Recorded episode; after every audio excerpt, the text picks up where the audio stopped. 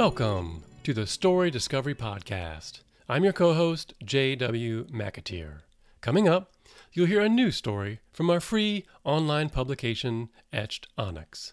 Please join me and co-host, Melissa Collings, after the reading, when we talk with the author about their work and all things writing and otherwise. The Story Discovery Podcast is sponsored by Scrivener, the go-to app for writers of all kinds, used every day by best-selling novelists, screenwriters, nonfiction writers, and more. Think of Scrivener as the Swiss Army knife of writing apps. You can use just the parts you need, like the distraction-free writing view, or you can break out all the tools to plan, organize, research, and create your work.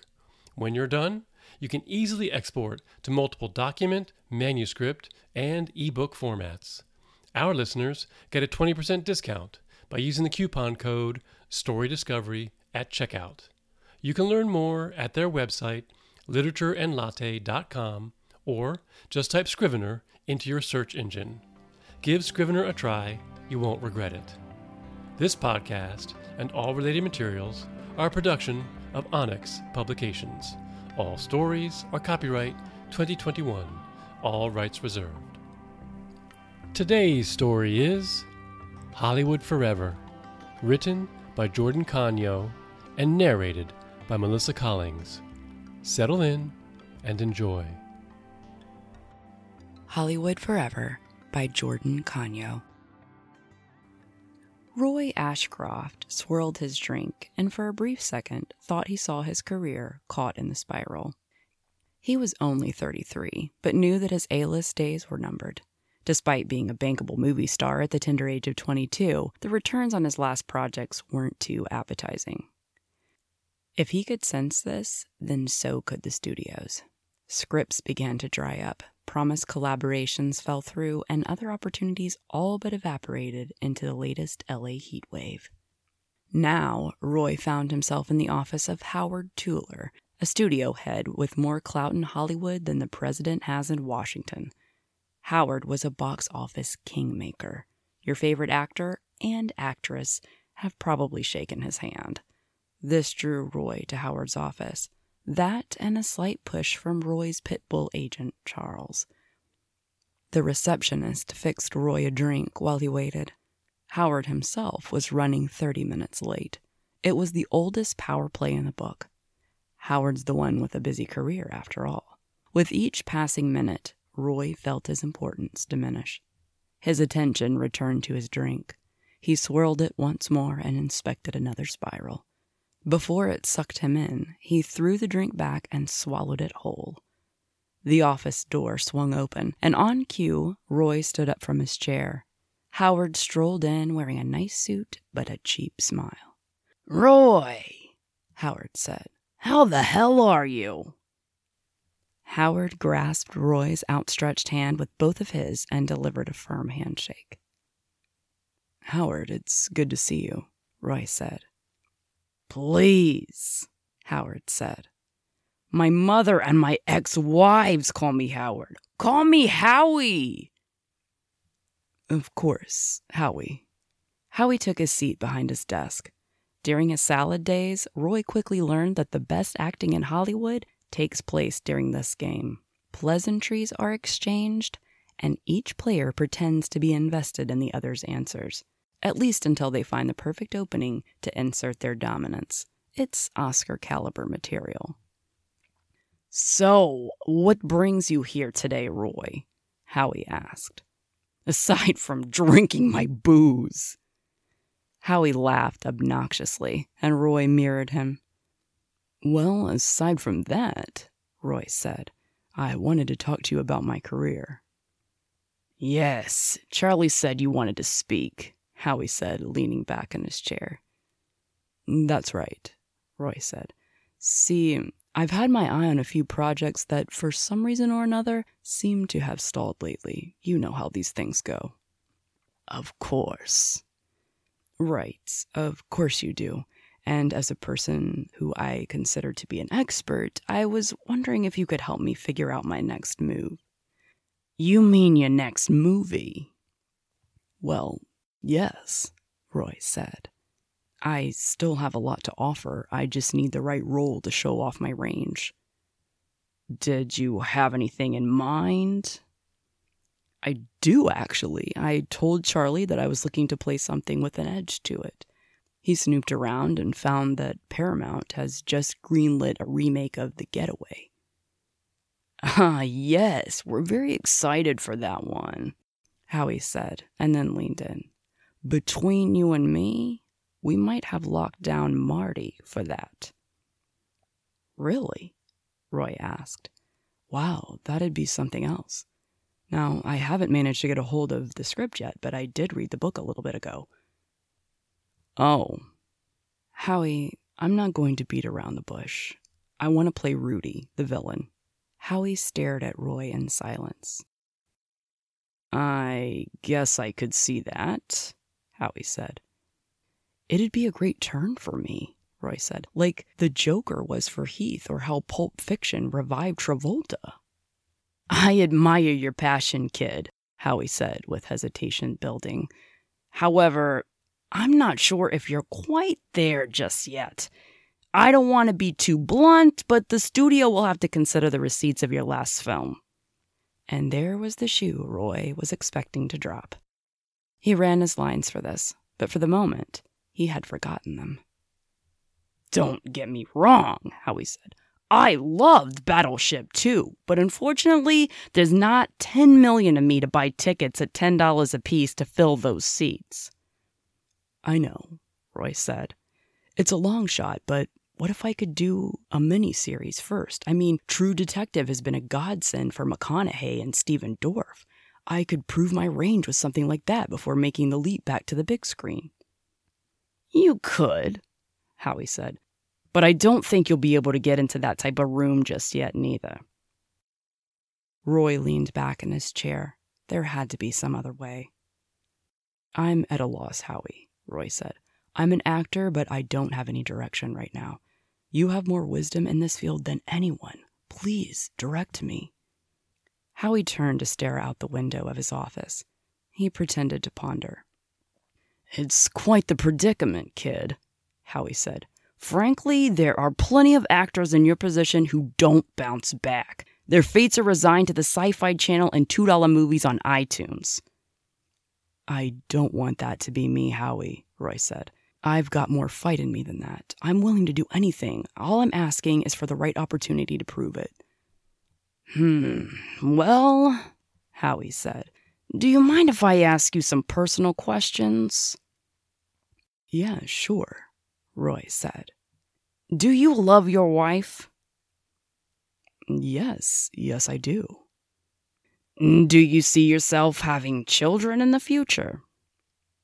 We haven't fully discussed it, but I believe we will eventually.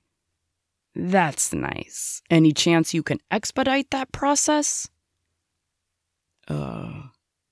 Sorry, my wording there was a bit too frank, Howie said. You know what? Forget it.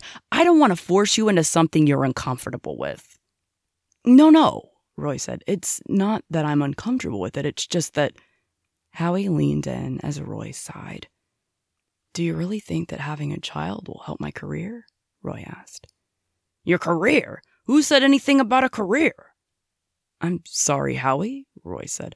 I don't think that I follow.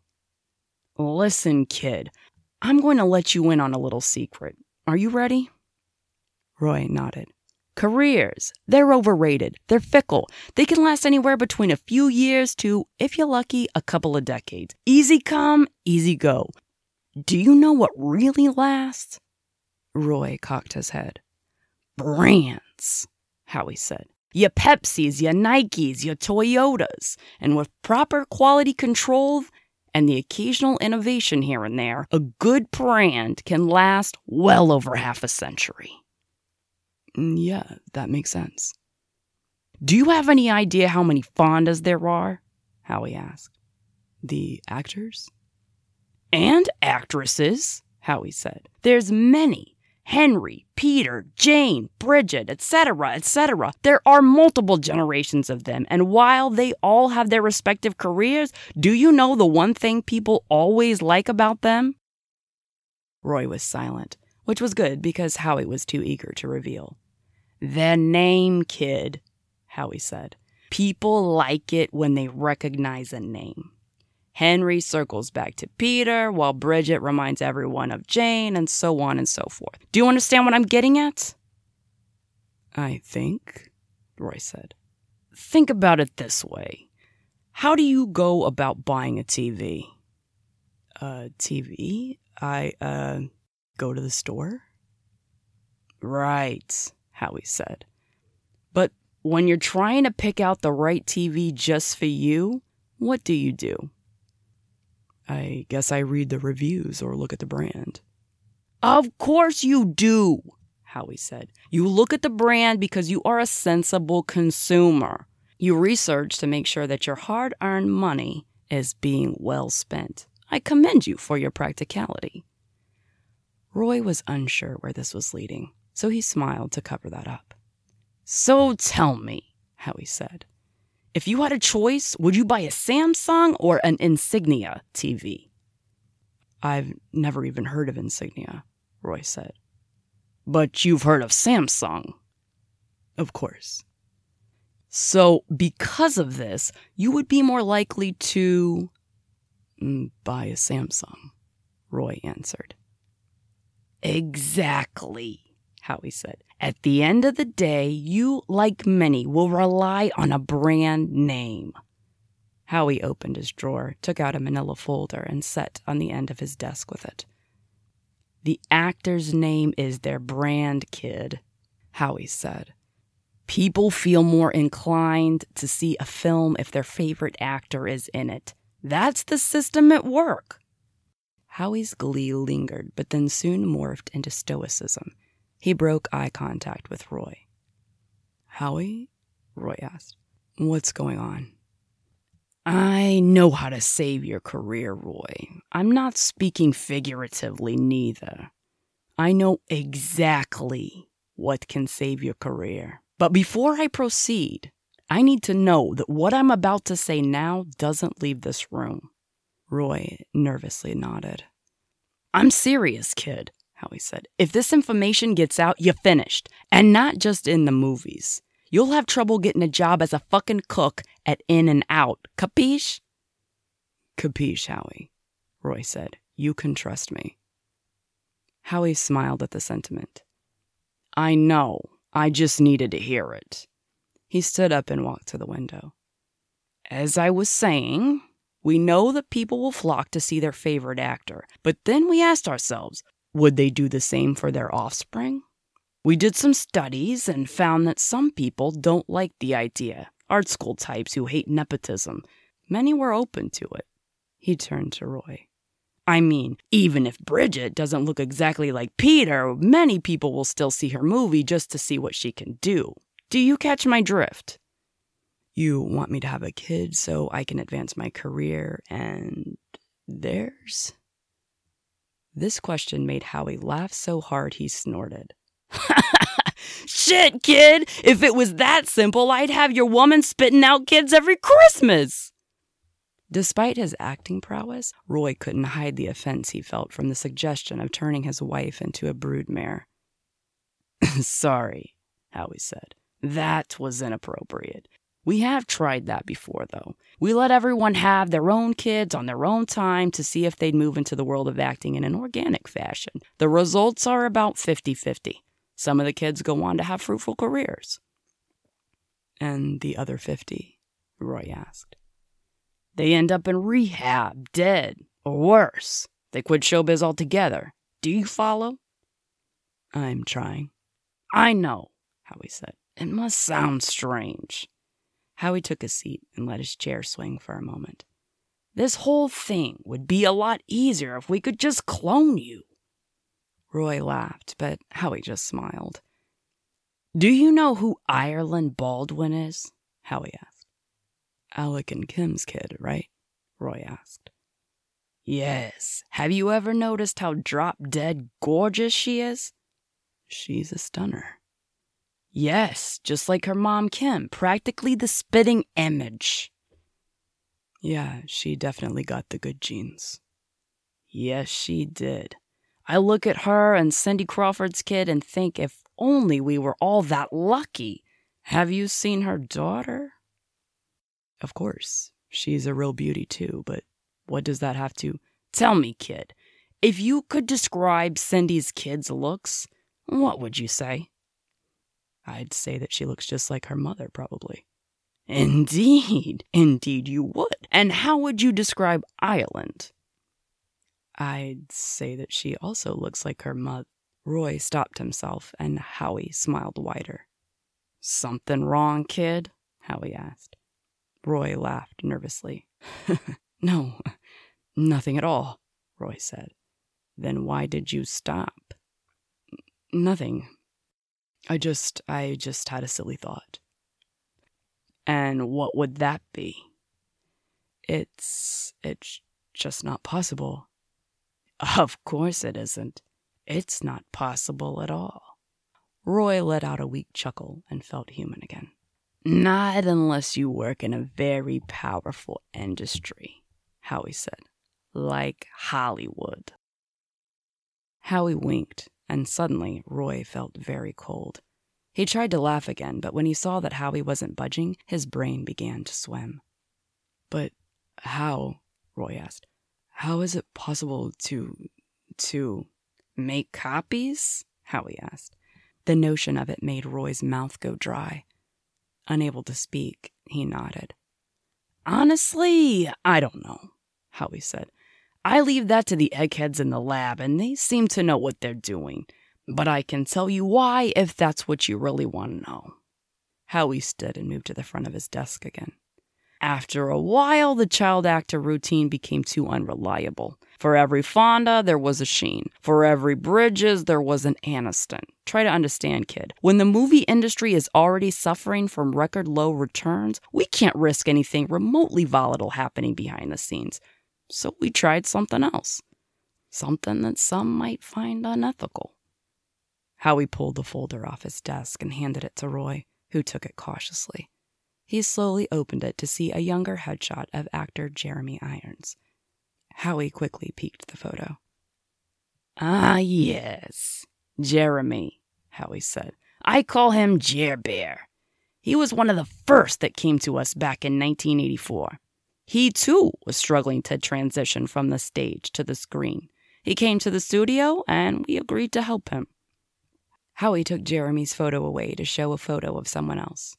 Or was it? So, after mixing a heavy bit of his DNA with a dash of hers, Sinead soon gave birth to their lovely son, Max. And voila! One career is saved, another is created, and a brand is born. Roy felt the sweat pool near his scalp as he studied Max and Jeremy's photos. He did so until Howie took both photos to reveal a photo of Kim Basinger. Kim and her ex-husband came to us, too. In the 90s, her career was struggling. This may be a bit of a shock to you, but after she bought a small town and walked off a contracted role, she ran into some financial hardship. Her roles started to dry up as well, and soon she approached me. I think you know where this is going. Howie flipped the page to reveal a photo of Ireland. Not only did she give birth to this little bundle of joy, but shortly after, she scored the Oscar for L.A. Confidential. Truly a win-win for everyone involved. Howie chuckled at his own joke while Roy was checking to see if his head was still there. Are you all right, kid? I know it's a lot to process. Howie, Roy said, what you're talking about is human engineering. I prefer brand maintenance. I'm talking about taking an existing product and developing it to its full potential. I'm talking about creating something reliable, something that keeps the audience engaged and happy. In this uncertain world, I'm talking about giving people shelter in a familiar glow. I'm talking about giving them the comfort they deserve. Roy's pulse quickened, but he went dead-eyed. It must have been a defense mechanism to keep his brain from imploding. It's like harvesting food. People like apples, right? So if you're a farmer, you're going to grow the same crop that people want to buy. You pick the apples that people like, and then you sow the seeds so that there's more fruit come next harvest. Howie crouched down to Roy's eye level. And once you're in, kid. You'll be taken care of for the rest of your life. You want that role in The Getaway? I can have a contract drawn up for you this afternoon. You want to pursue TV? I'll kick whatever schmuck they have attached to the latest season of True Detective to the curb, and the role is yours. The world will come up Roy Ashcroft, and the system will make sure of it. Howie leaned in, expecting an answer, but Roy still had a question. This sounds nice, Howie, but am I selling my children? Roy asked. What? Howie said. No, that's not at all what we're trying to do here. It doesn't seem like they'd have much of a choice. Of course they'd have a choice. We're not savages. They'll have free will. Now, it just so happens that they might want to take a career in film or modeling over, oh, I don't know, being a fucking plumber. But the choice is always theirs. I'm sorry, Howie, Roy said. It's just a lot. It's a lot to take in. I get it. But if they do want to be a lawyer or a doctor or what have you, then they will have the connections through you and us to have access to the best education, the best opportunities, you name it. If they choose to get into showbiz, we are there for that as well. But if anything, you're doing what any good parent should do. You're securing their futures. Howie placed his hands on Roy's face to hold his attention. I like you, Roy. I always thought you had the potential to be the next Brando. So why not make it happen for yourself? Why not go from Roy Ashcroft, the fading movie star, to Roy Ashcroft, the first of an empire? Roy saw it, the Henry Ford of the silver screen. His future kids and grandkids would be bankable. Go through life in a way most never got to experience, and get exposed to the best of the very best. If he was to be a father, wasn't it his duty to do that for his kids? Howie stood up and stuck out his hand. So, what do you say, kid? Are you ready to be fitted for the crown? Roy then saw his life if he didn't choose this. Moving back to the middle of nowhere, having kids he struggled to support, and drinking cheap beer while watching football games on Sundays. He shot up from his seat and firmly grasped Howie's hand. Excellent, Howie said. I'm so happy for you, kid. So, what's next? Roy asked. Well, I'm sure you'll want to break the good news to your wife. We have people that can help you facilitate this news, so we'll set you up with them. Okay, that sounds good, Roy said. Howie walked over to his minibar and poured 2 drinks. He handed one to Roy and raised his glass. Roy, I believe this is the start of something beautiful. Me too, Howie. Howie laughed, Roy smiled, and as their glasses clinked, not a single spiral formed.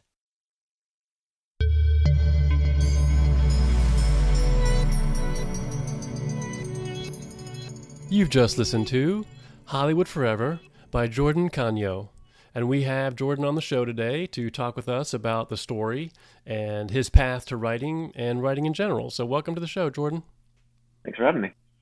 It's good to have you on. Yeah. Hey, the first thing we'd like to do is just give us a little background about yourself. Okay. I kind of started writing when I was about 15, nothing too seriously. In the past, I kind of ran a music blog, so to speak. It was it was basically just a good way to get free music and get into these concerts for free. That was exciting. About 4 years ago, I started taking fiction more seriously, and then gradually I moved into writing screenplays. And yeah, ever since then, I've just been kind of on the grind. Great. That's so you've submitted stories to a lot of places then, sounds like. Yeah, I mean, so I started submitting stories probably more so within the past 2 years. For the past, like, prior to that, the 2 years prior, I was more focused on just kind of getting good, so to speak, or trying to get good.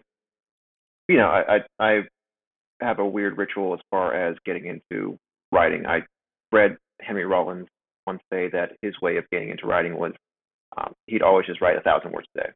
No matter what, he'd always just crank out 1,000, even if they're terrible, whatever, just go with it. And he kind of compared it to like a workout, just basically like, you know, you going in, some days you'll have good days at the gym, other days you'll have bad ones. But the important thing is you show up and you do it. And ever since then, I've just kind of been dedicated to that kind of crazy routine. You do 1,000 words a day? Yeah, I do about 1,500 a day right now. And that could be journaling or what not to do. It just kind of, it just gets me going. And it's kind of also part of that book, like The War of Art, where he talks about, you know, basically every day you kind of have to just get up and get into it. Go from there. Yeah, The War of Art, that's Stephen Pressfield, right? Yeah, that's him. Mm-hmm. I've heard that too. The best way to get better at your craft is to read more and write more. Mm-hmm. The more you read, the more you write, the better you get. Yeah. Yeah, and I definitely try to do that too as far as like reading. Just I set goals for myself as far as like how many books I read a year. I'm kind of a nerd about that stuff and lists. I just kind of try to check off as many as I can. And I just, you know, it feels like you're making progress, so I guess that's what matters, right? Definitely. Oh, I get that totally. If I get stuff done during the day, I put it on my list if it wasn't on there because I'm like, you know, I need credit for that because I spent time on it. There's a satisfaction in putting a line out on something. Yeah, I remember that show, Californication. There was one line that really stuck with me, which was, he says, you know, writing is basically giving yourself homework for the rest of your life. And I was like, that does make sense. That's why I probably I'm into the list part. Like, okay, yeah, I did this for a night. I can go to bed or go the movies or whatnot afterwards. Yeah. That's how you get things done, though. If you set those goals, you really get it done. Because if you don't set them, you may have something that you really want to do that you never accomplish. Mm-hmm. Definitely agree. Well, okay, so in your writing, you wrote this piece, this Hollywood Forever, which is a really cool piece. Thanks. What inspired you to write this particular piece? So there were a few things. One of them was, like I've said before, movies are like my favorite form of storytelling. And the number of movies I was watching lately, I started to notice a pattern of seeing how many of the actors currently are stars of, you know, or kids of the stars that I used to grow up with. Like, for example, White Russell is, you know, Goldie Hawn and Kurt Russell's kid. He's in a bunch of stuff nowadays. Dakota Johnson, you know, Don Johnson and Melanie Griffin. And I was watching, Bad Night at El Royale with Chris Hemsworth and Dakota Johnson. And one of the actors on there turned out to be Bill Pullman's kid. And I was like, oh, wow. So this is a thing that happens. So it was a bit of that. It was a bit of a conversation I had with a more cynical art friend of mine who kind of believes that he might have a point, that the only way you can be kind of like a full-time writer without having an established career already is if you either have like, you know, connected parents or a rich spouse, which, you know, there's some water to that. But also, I also love The Twilight Zone, so I kind of pictured it as something like that. And I do have an MBA, so just kind of a little bit of that in there too. I think that might be the only time I've used my MBA for something good. But yeah, so that's where most of that came from. Very neat. That's cool. Well, did you, you know, I find sometimes that writing, when you write a story, you discover things about yourself through that process. Did you discover anything about yourself as you were writing this short story? I discovered I'm pretty anal retentive about my writing. Like this went through about 9 drafts just to get to where I actually felt comfortable even sharing it with, you know, a group or whatnot or anybody else. So I love it. So I discovered that. I definitely put in the work on that one. Wow. So 9 revisions. Do you, what's your writing style when you crank it out? Do you are you sort of a discovery writer, or do you have the plot mapped out? And short stories are probably different than novels, but, and then go back through and fix things, or is it more like fixing the craft when you do your edits, or a little bit of both? So, you know, I would say it's mostly me just plotting it out at first. Usually I have some sort of outline in place, some sort of just like, it's like Aaron Sorkin says, you kind of have like, you know, the beginning and the end, and then you kind of just plot points between them and see where you want to get that by the end of it. So my first draft is complete garbage. It's just, you know, I map it out the best I can, put everything into it. And then if it's terrible, I put it away for a week, let it sit, and then I go back another time around, just second draft, make it just a little bit less garbage. And then, you know, hopefully by the fifth or sixth draft, like, okay, maybe I have something I can actually pursue here. When you first sit down to write, does it just flow? When you make that outline and then you start the story, or do you start and stop? Sometimes it flows. And, you know, with the outline, it's kind of just, everything's just kind of scattershot. You know, you just kind of put it all out there. And if it works, I'll explore that a little bit more. I'll explore that plot point a little bit more. If not, then, you know, you just go back and edit the hell out of it. Yeah, you have to. Do you have a favorite part of this one, this story? I think I really like kind of like the exposition points where he's just kind of talking about, or how he's talking about how this actor did this, you know, Jeremy Irons had Max Irons for jumpstart his career, how Kim Basinger had Ireland because of, you know, she wanted to jumpstart her career in some ways. I really like those parts just because, I don't know, I was kind of just doing my dorky research into those parts and like, okay, what plot points would work here? And I was like, oh, that worked. You know, she almost went bankrupt, so that's why. Or he was trying to jump onto stage and stuff like that. So that was fun, and I enjoyed kind of just giving it this kind of mad scientist twirl to it. Yeah, very cool. That is cool. That's a lot of fun. So when did you first discover you wanted to be a writer or get serious about it? I think I first discovered I wanted to be a writer when, and I still do, wanted to be a director. You know, it was kind of a way of storytelling, but, you know, when you're a director, you kind of have to rely on someone else's script. So unless you write your own stuff, in which case I figured, okay, well, if I want to tell the stories I want to tell, then that will be the approach I take. You know, I'll write them out first and then eventually get behind a camera and tell the story that way. I started taking it seriously about 4 years ago because I think I didn't really know how to do it, if that makes sense. Like for example, back in the day, I thought that you could just kind of sit around and wait for inspiration and your great idea will come to you eventually. And, you know, after being on the couch and not doing nothing, but not writing, I was like, wait a minute, that kind of seems like bullshit. I was like, waiting for that artistic muse. Yeah, it's like, I'm not going to get struck by lightning and have this great idea. So I just kind of started writing basically, and things kind of just kicked off after that, and we went from there. That's cool. Do you ever go back and read some of the stuff you wrote early on in that process, and you're like, oh boy. Yeah. So like I keep a running journal and whatnot, and I go back and read my entries. Sometimes I'm looking for ideas. I'm like, I had that idea back in the day, and then you read through it. Are you looking for a good laugh? yeah, or a good cringe, or like, do I still want to do this? You know, so those ideas definitely come to mind. But yeah, it can be. I'd say it's like 80% painful, 20% like, oh, this actually seems like something I can mine out of that. So, yeah, you don't find those good ideas unless you put them all out there. Yeah, and you know, unfortunately, I do kind of subscribe to the belief that you have to, you know, just get all of your ideas out there and then just kind of weed through the ones that aren't as strong and find the good ones. So, I hope I'm doing that at least. I bet you are. I found that when I start writing something, whether it's a list or whatever, it'll inspire something else. Mm-hmm. So it's like a chain reaction. But if you never start that chain reaction, you don't get where you're supposed to be. Exactly. So I think that's a really great thing to do. Mm-hmm. So what is your favorite thing to write about? Your subject, is it, I know this one's about Hollywood, you want to do screenplays. What do you see on the big screen for yourself? What are you drawn to? Is it too cliche to say it might be a little too cliche to say I'm drawn to conflict. But a lot of the themes I've been looking at lately, as far as like what my writing concerns, have actually been about families, about, you know, ties, and that might not come out in, I mean, maybe there's a little bit of family in Hollywood Forever, kind of, sort of, not really. Yeah. But I kind of like the idea of, okay, here's a family, here's what it's supposed to look like, and then, you know, kind of taking a step back and be like, wait, that's not really what it's like. So I kind of like the idea of exploring what family means nowadays. The conflict it can happen, the dysfunction you didn't really realize was there, and now you're like, oh wait, that was kind of messed up back in the day. So stuff like that I'm interested in. I'm interested in Westerns and a lot of like character development because, you know, one of my favorite shows is like Breaking Bad. And I love how you kind of... Oh, I love Breaking Bad. I know, right? I have not seen it. I need to. So good. You haven't? No, people keep telling me I need to, and I just haven't.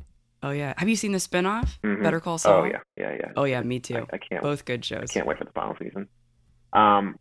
But me too. I'm the same. Yeah.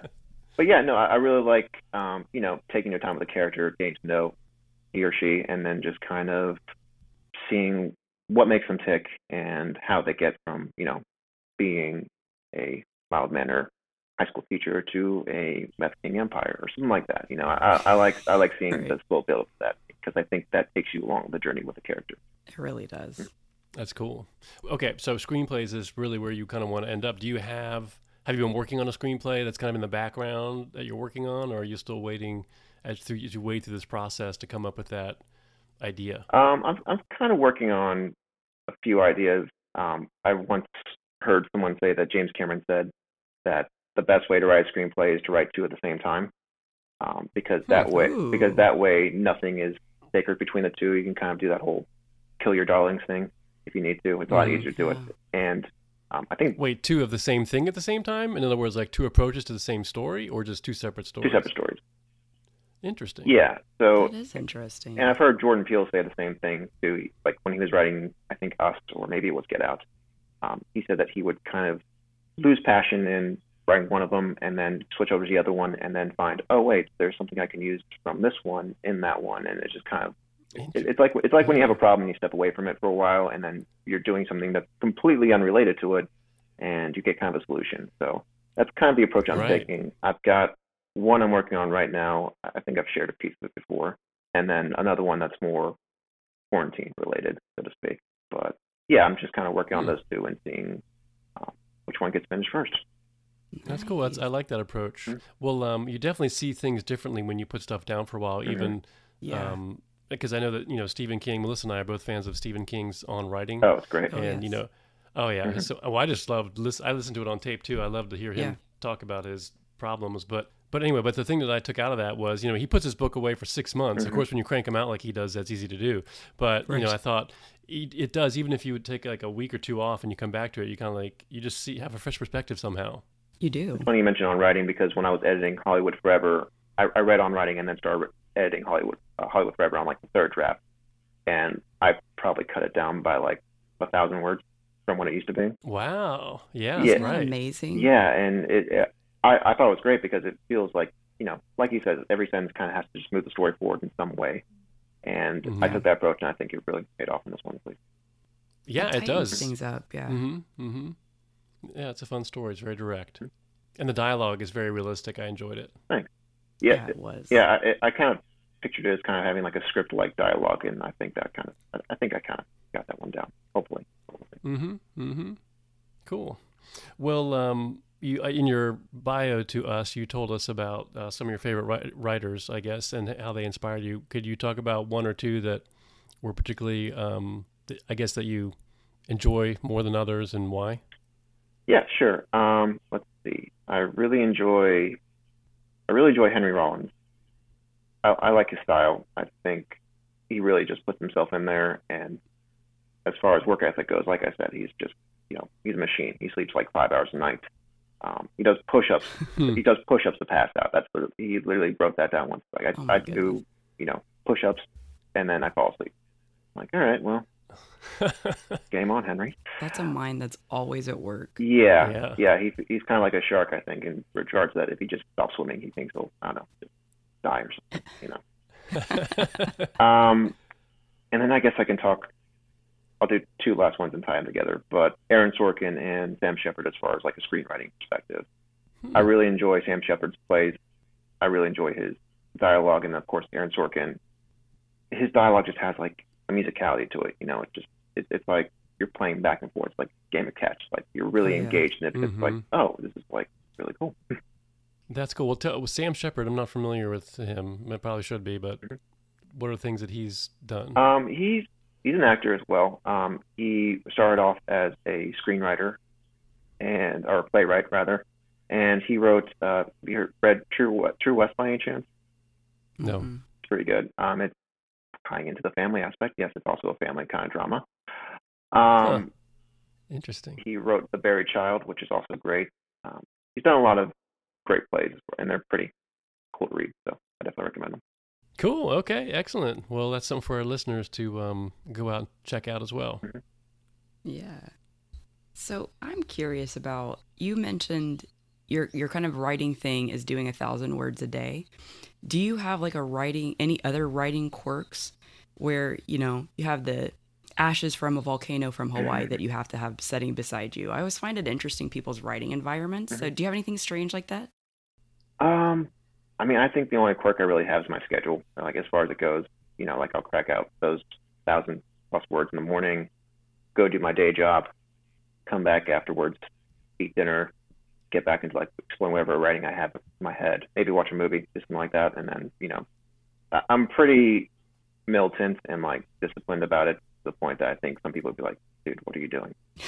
Well, it sounds like you have purpose. I mean, that's great. Yeah, I think yes, I'm pretty driven with this thing. So, you know, we'll see what happens. That's awesome. About how many short stories do you think you've written, or pieces of writing? Total together, I'd say probably about 15. Ones that I share with other people, probably about 5. But yeah. That's all good. Just the various states of which they're completed. I've got 2 screenplays. Once again, not anything I'm sharing until it's like, you know, gone through its 60th draft. But yeah, I've built up some work. So to speak. Yeah. That's cool. Are you one of those folks that listens to music or anything when they write? I know I've heard other people actually bring the sounds of the coffee shop with them. Like they'll have like an app that runs a coffee shop, especially now in the COVID days where there's sort of that murmur of activity in the background and the clinking of spoons. I know. But so do you do anything like that, or do you need music, an album that you listen to or anything along those lines? I actually enjoy having war sounds playing in the background while I write, just to really put me in the... No way. There's sounds. Your unusual quirk. Well, that's interesting. I was joking. But... I was totally sucked in. I totally believed it. Yeah, I was like, wow, where do you get that at? No.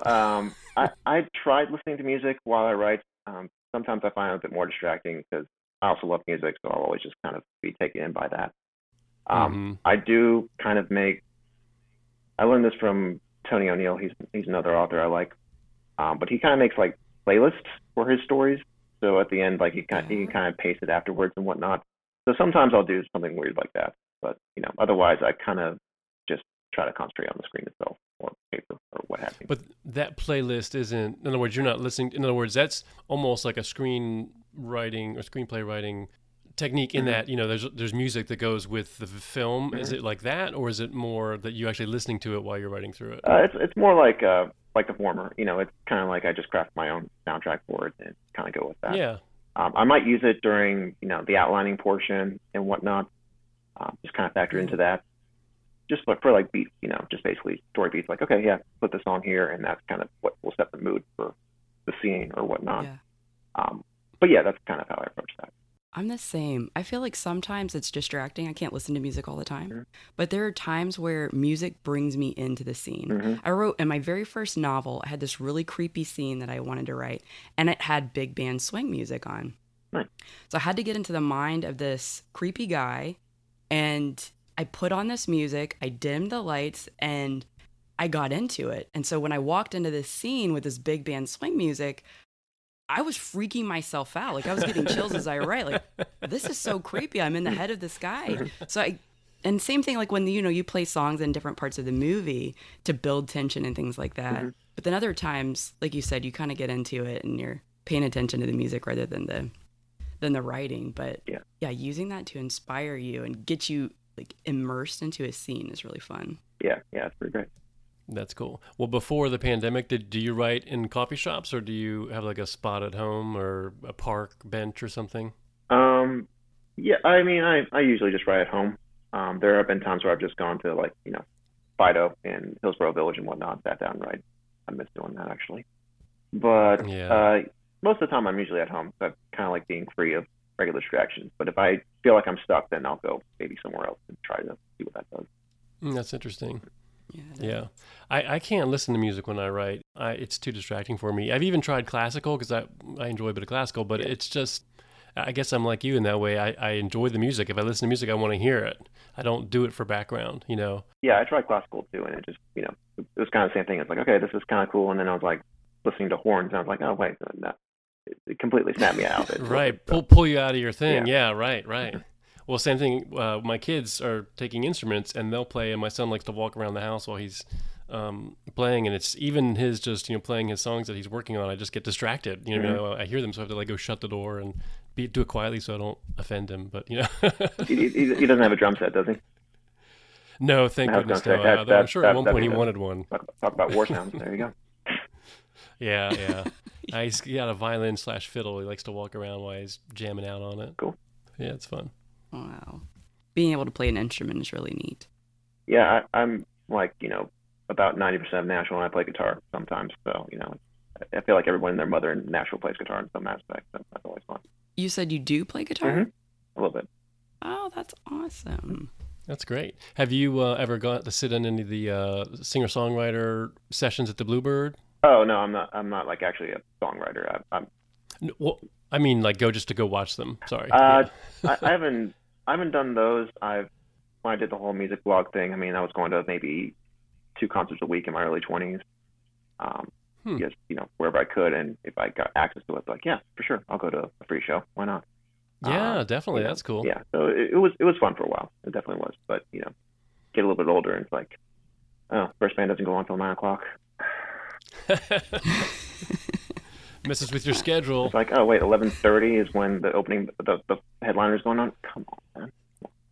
All right. Oh, my goodness. I know, I'm old now. Yeah, that's a trip. Well, I highly recommend checking out the Bluebird when this whole thing is doable again. It's just amazing because it's like listening to a great writer. You know, when they just talk about writing and the story behind the story or whatever, it's so much fun. And same for music if you really enjoy the guitar, because you know, a lot of these guys have written hit songs and they're just chatting, and they tell you these hilarious stories about riding in the bus or whatever. So anyway, even for listeners, too, if you come to the Nashville area, you definitely need to check out the Bluebird. It's a really cool experience. Yeah, no, I've always loved songwriting. Like, I've always loved storytelling within songwriting. Like, some of my favorite artists are, like, you know, Nick Cave, Mark Lanigan, people like those who basically just, like, kind of tell almost full stories within their songs. And they're, like, really, really impactful, and just it's a cool medium, too. You know, it's nothing I've ever been able to crack. I've never really tried, really, but, no, pretty cool. Well, you got a guitar. You could give it a try. You're in Nashville, man. There's already. I think there might be already enough people on stage as it is. So I'll plus, more moving here all the time. Yeah, I'll stick to my strengths, or what I think are my strengths. He's got his eyes set for LA. Yeah, clearly. Right. So you want to move. You want to move to LA. You said in the next couple of years. Yeah, that's the plan. Essentially, I'm going to try to, you know, and it's all about me just trying to craft and hone what I know now. I'm trying to get something together as far as, you know, being able to go out there and do it full time, because that's kind of the goal, is to be able to move out to LA full time and write, make movies, be involved in that whole process. Because, like I said, I love it, and it's pretty much my dream job. I think that's fascinating. Do you have any ins? Do you have anybody there who you can get a little in with? I have a friend. She lives out there. She's kind of been guiding me as far as what to look at, how to proceed as far as, you know, where to submit stories and whatnot. She's been pretty cool about offering information. So, you know, that's been pretty cool. Yeah. Is it a thing to get discovered? Like, if your story's out there, somebody might approach you given the right environment?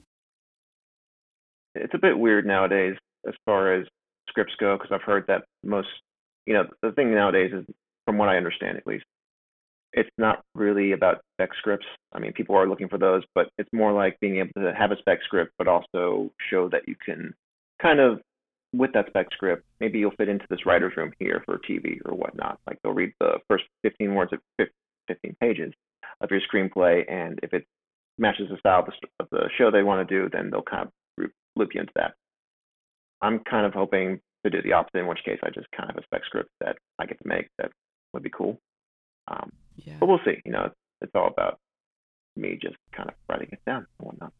I love it. I can't wait to see where you go with this. That's really exciting. Thanks. Okay, so you're talking about moving out to LA. Mm-hmm. And I'm not sure where your family is located. So what does your family think about that? What does your family think about your writing in general? I'm always curious. Do you let your family read? It's a lot of things, but I'm curious. I let my parents read some things. My parents are located in Nashville as well. I actually have a sister who lives in LA. But yeah, I let my parents read certain things, and from what I can tell, they seem to dig it. I mean, there's certain, like, you know, more graphic short stories or whatnot where I won't let them read because I'm like, you probably don't want to dive too much into that. Read too much into that. My son writes this. Yeah. It's like, Mom, you can't show this to your friends. It's not gonna.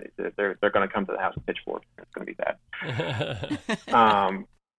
But yeah, no, it's they're pretty supportive about it. I think as far as what you could be doing in the quote unquote art, I think writing is like least parental worrying thing you do. Like, if you say you're going to be an actor, your parents are like, oh, God, he's going to go to L.A. and just go through auditions and all that stuff. But, with writing, because you can translate that to other fields, at least. So I think they're like, oh, okay, that's all right. Yeah, he can do that. He can do that and still get another job. He'll be okay. Well, and you do have a good job now, so you're in good stead at the moment. Yeah, and my parents are pretty supportive of me and, proud and whatnot. So that's always good to have. That's good. That's terrific. Mm-hmm. Yeah. Not everybody has that. I've heard of a lot of people who don't let their family read anything at all that they write. I always think it's interesting. It is interesting. Yeah. Yeah. Like I said, if they, certain things probably off limits, other things. Yeah, sure. Why not? Take a crack. Yeah. Mm-hmm. Well, that kind of goes back to your family storyline idea. I mean, the whole conflict of families and the differences between them. Or some are supportive, some aren't. Yeah. Yeah, I'm always interested in the dynamics of families, just because I don't know. It's just like families can be a unit, but also there's some people in there who can be completely different than some of the rest of the family and whatnot. Oh yeah. Well, we're coming up on time here, and very much appreciate you being on the show. If you wanted to share some writing advice to folks out there listening who maybe haven't yet been published or are still honing their craft and everything else, just kind of like we all are, what would that be? I'll give you three things, if that's cool. Great. I would say listen to that Hourglass. Does a great quote about trying to essentially get to where you are in writing. He essentially says that, when you first start writing, you're not really very good. You're not very centered and whatnot. But the thing that gets you into it is your taste. And as long as you keep writing and putting out a volume of work, you'll eventually bridge that gap and hopefully be to where you are. And it takes a long time. It might take a very, very long time. It might include moments of self-doubt, but you just kind of have to power through it. And that will eventually, you'll see your potential that way, so to speak. Definitely. That's good. I'd say Henry Rollins, again, his work ethic is insane. And it might not be for everybody, but I felt really inspired reading an article, I guess an interview of him in a site called Creative Independence. Just a lot of great. I pass it on to everybody who ever wants to, they want to start writing or being creative or whatnot. Definitely recommend that. So wait, that's an article in a magazine or a website or something? Yeah, it's an online publication called Creative Independence. Okay. And then my final piece, I guess I would just recommend that you don't necessarily have to look at other writers for inspiration. I pull inspiration from, and just keep going and whatnot from, directors, actors I really enjoy, people who are really committed to making the best, musicians who, half of them are fucking insane. But maybe more than half. But yeah, no, I would say, if something doesn't seem to be working for writing at the moment, it's okay to branch out and try something a little creative and come back to it.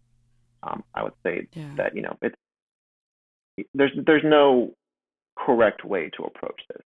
Everyone has their own style. Everyone has their own, rhythm and whatnot. I would recommend just getting started and just seeing what works and what doesn't, and then go from there. Oh, that's good advice. Yeah, that's great. That's really terrific. So. All right. Well, we'll leave it at that, and just thank you again for being on the show and submitting your work. Yeah. And we're excited to get that published and out to the world. Thanks again. Appreciate it. Yeah. Thanks, Jordan. Thank you very much for listening. We hope you enjoyed the show. If so, please help us spread the word by telling your friends or giving us a rating and review on your favorite podcast app. Those reviews really make a difference. We'd like to thank the folks at Literature and Latte, the makers of Scrivener, for sponsoring the podcast and providing an amazing tool for writers. If you'd like to take your writing to the next level and use a tool designed for writers by writers, then give Scrivener a try. What have you got to lose? The Story Discovery Podcast is a free, narrated podcast of the works that appear in Etched Onyx magazine, edited by J.W. McAteer and Kevin McMahon. All stories and poems are available for free at onyxpublications.com. That's O-N-Y-X publications.com. If you'd like to support the continuation of this podcast and or the magazine, please consider a small donation through Patreon at patreon.com/onyxpublications. As a nano publishing house, we are always looking for new works to showcase. If you'd like to submit a story or poem for consideration, please visit the submissions page on our website. In the meantime, keep reading and writing.